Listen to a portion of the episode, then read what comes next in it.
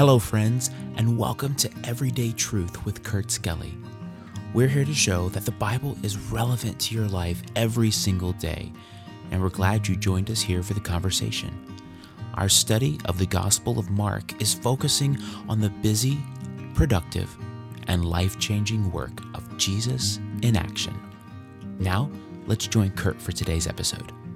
Welcome back, my friends, to today's episode of Everyday Truth. We're in the book of Mark, as you well know by now, and I am almost to the end of introducing the mug of the day, which is a little bit bittersweet, so I had to at least get this one in one more time. It is the I'm Over It mug.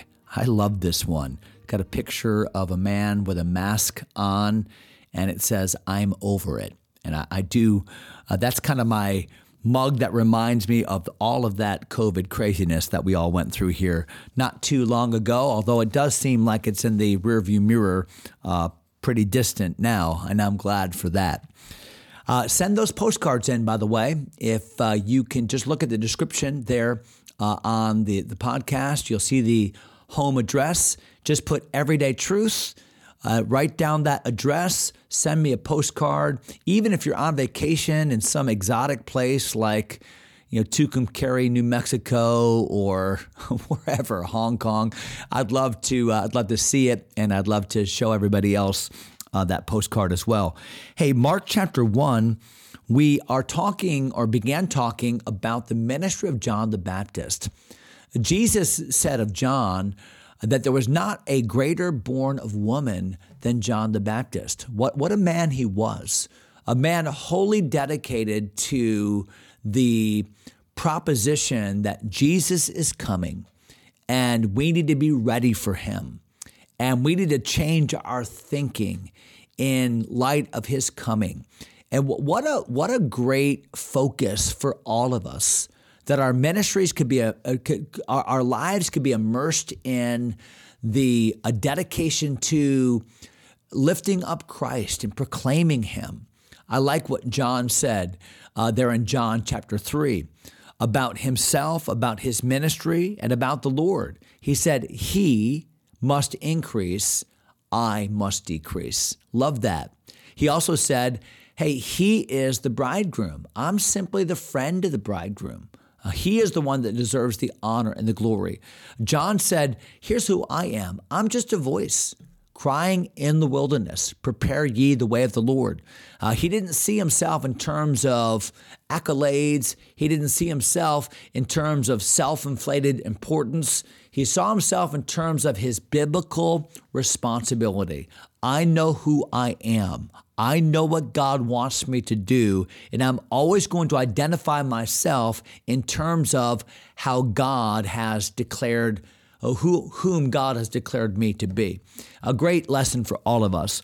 Look at verse number 5 of our text here in Mark chapter 1, where the Bible says, and there went out unto him, unto John, all the land of Judea, and they of Jerusalem, and were all baptized of him in the river of Jordan, confessing their sins. So John had this ministry that began 6 months before Jesus' ministry. And this ministry of John's was wildly successful. Now here's John. He's not in the fastest growing community in Israel. He's not taking out Facebook ads. He's not having some kind of a big billboard or fancy building. John's in the middle of nowhere. He's in the wilderness. He's by the muddy Jordan River. And yet the Bible says that his message is attracting people from all Judea. So Judea is the region. Jerusalem is the city. And Judea and Jerusalem, that was the seat of religiosity. Now, there were other parts of Israel back in those days, like Perea, which is on the other side of the Jordan River, modern-day Jordan, and Galilee. That's where Jesus grew up, places like the Sea of Galilee and the region of the Valley of Armageddon, we would call, like places like Nazareth and Cana. That's up in Galilee. But the Bible says that John's ministry is attracting even the religious elite, People from Judea and from Jerusalem are coming out. And the Bible gives us some of who those people are in Matthew's account. I mean, people are coming out that are Pharisees. They want to know who Jesus is. People are coming out that are publicans. They typically weren't even accepted within the religious circles of those days. Even Roman soldiers are coming out to hear the message of John.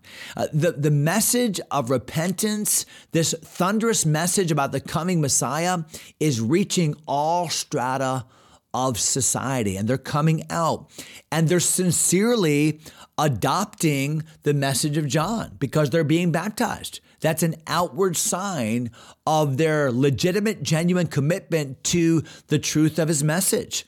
And so they're asked by John, bring forth fruit worthy of repentance. And so don't just talk about it, but be willing to have a life that backs up the commitments that you're making. So that good things are happening and people's minds are humbled and they're looking for the soon coming of Messiah. Remember, there in the book of John in chapter 1, the religious leaders of Jerusalem were so intimidated by the popularity of John. They were so puzzled by his burgeoning ministry that they sent out a delegation. Remember John chapter 1? They want to know, who is this guy and what is his appeal? And they asked him some specific questions. They said, are you the Messiah? And John, of course, said, no, I am not. Are you that prophet? So the Jews were looking for another forerunner of Messiah called that prophet, after the manner of Moses. That's Deuteronomy chapter 18 and verse 15. Now, that prophet actually is another name for Messiah. But in the Jewish way of thinking, they were thinking that's just another forerunner of Messiah. Are you Christ? Are you that prophet? No. Who are you? Remember, I am a voice of one crying in the wilderness, prepare ye the way of the Lord. So John's ministry is really, really successful in that sense. Look at verse number 6. And John was clothed with camel's hair and with a girdle of a skin about his loins, and he did eat locusts and wild honey. So he had a weird demeanor. He had a weird venue. He wore weird clothes. He ate weird food. I mean, he was just different, wasn't he?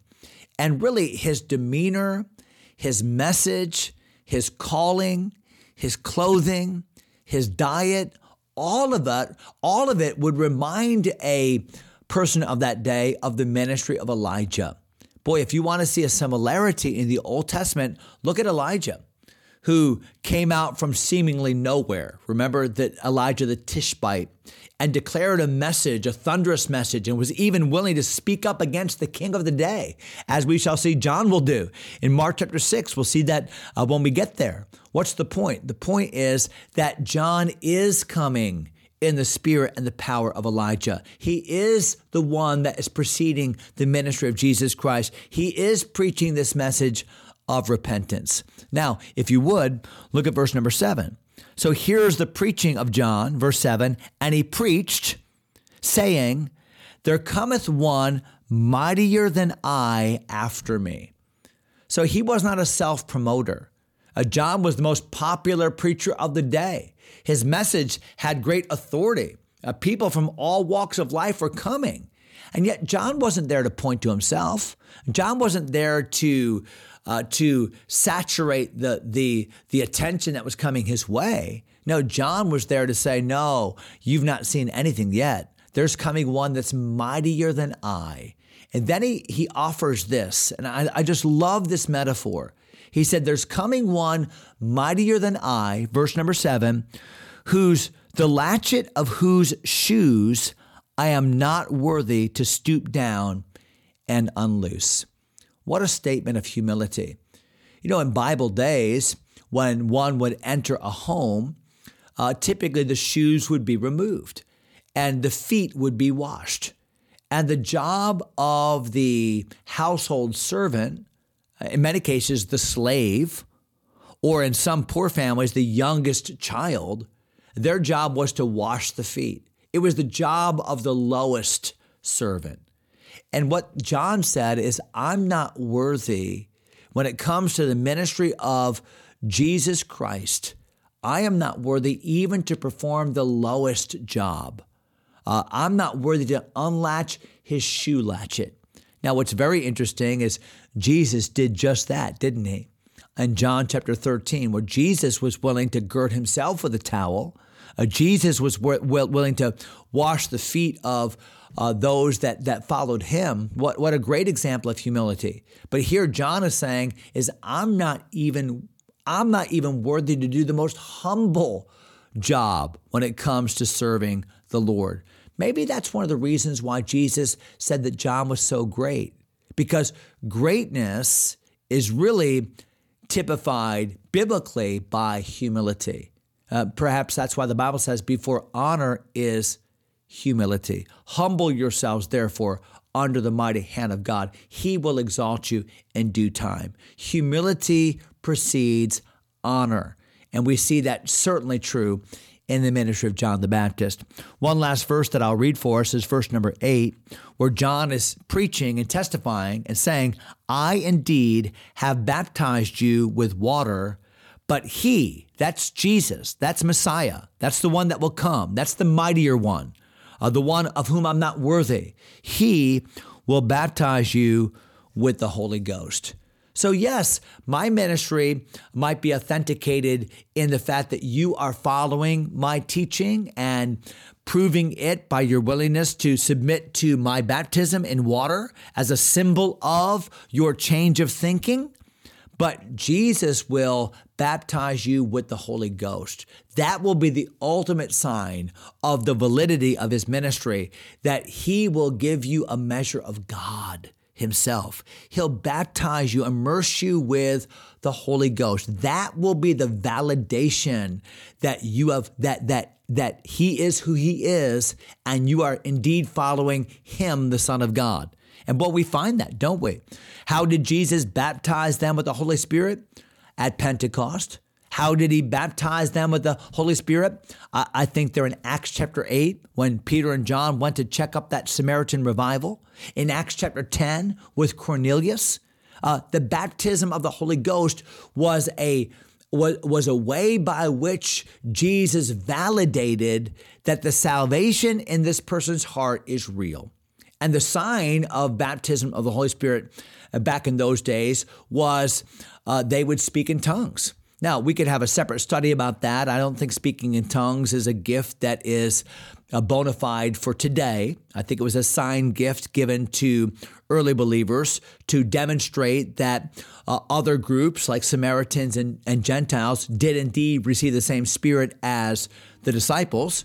So Jews, Acts 2, Samaritans, Acts 8, Gentiles, Acts 10, but all of it was Jesus saying, I validate you as my own, not through water, but through the Holy Spirit himself.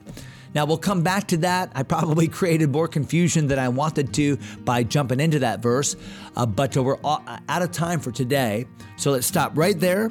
We'll come right back here tomorrow. Hope you'll join us. God bless you, my friends. Thanks for taking time to listen. If you enjoy Everyday Truth, go ahead and subscribe to the podcast or share it with a friend. Until next time, God bless.